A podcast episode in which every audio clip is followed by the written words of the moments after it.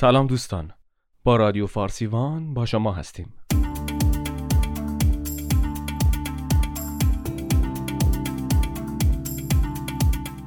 سرو درخت بهشتی.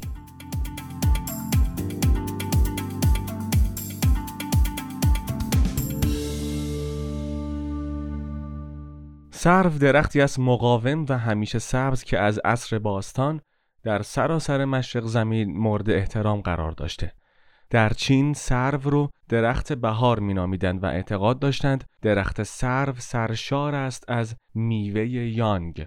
حکیمان چین باستان نهال سرو رو در مقابل حجره های مکتب سری چین میکاشتند و سمق درخت سرو رو بر پاشنه پا مالیدند تا نیروی سرو به بدن ایشان سرایت کند. ژاپنی ها نیز سرو رو گرامی می داشتند چنان که سرو ژاپنی با نام هینوکی هنوز هم در محوطه معابد ژاپن کاشته میشه.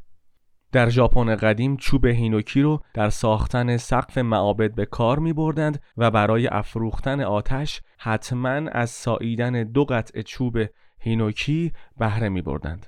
به گمان ایشان آتشی که از چوب هینوکی بیرون می جهید شایسته افروختن چراغها و اجاق معابد مقدس بود. در میان رودان یا بین النهرین سرو از قداست و احترام برخوردار بود. مردم آشور و بابل زیر درخت سرو می نشستند و هدایایی به نانا الهه بزرگ مادرگون تقدیم می نمودند. در ایران باستان حتی پیش از تشکیل سلسله هخامنشیان درخت سرو مقدس و مورد ستایش بود. بر پلکان شرقی کاخ آپادانا سرو زیبایی بر دیواره حکاکی شده. همچنین محوطه آتشکده ها و معابد با کاشتن درختان سرو آراسته می‌شد و ایرانیان شکستن شاخه این درخت رو هرگز روا نمی داشتند. سرو کاشمر درختی فرود آمده از آسمان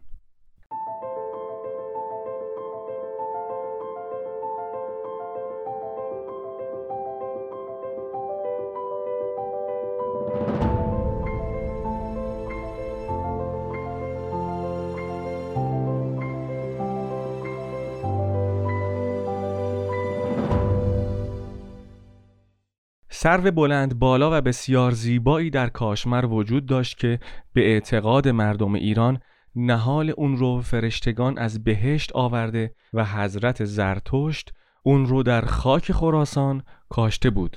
چنان که فردوسی میگه یکی شاخ سرو آورید از بهشت به دروازه شهر کشمر بکشت. این سرو آنچنان شاخساری داشت که هزاران مرغ بر شاخها می نشستند و هزار گوسفند بر سایه آن استراحت می کردند. ایرانیان در اطراف این سرو به نیایش می پرداختند و این موجود سرسبز و بسیار بلند تحسین و احترام مسافران را برمیانگیخت.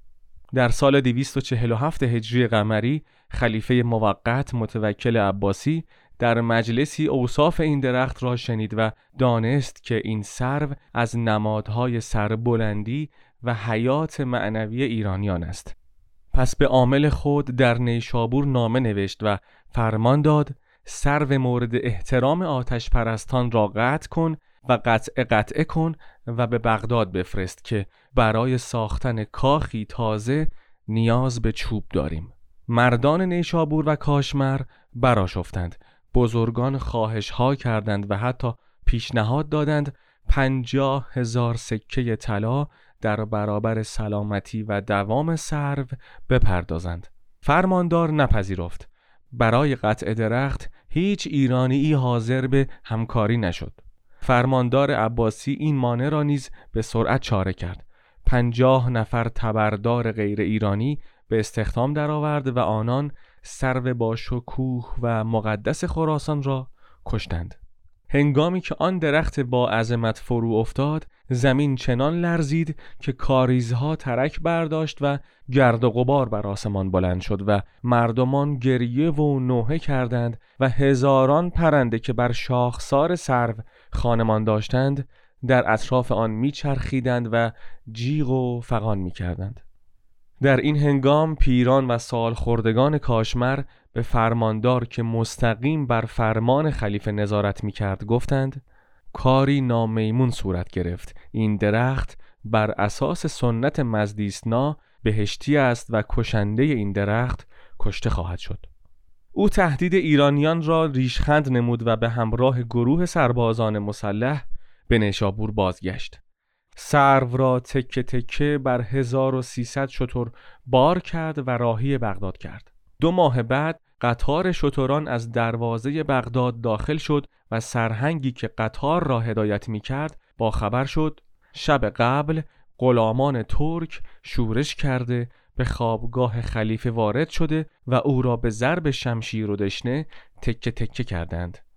ایرانیان خاطره سرو مقدس خراسان را گرامی داشته و بر قالیها، سفالها و حجاریهای ساختمانها نقش سرو بیش از گذشته پدیدار شد.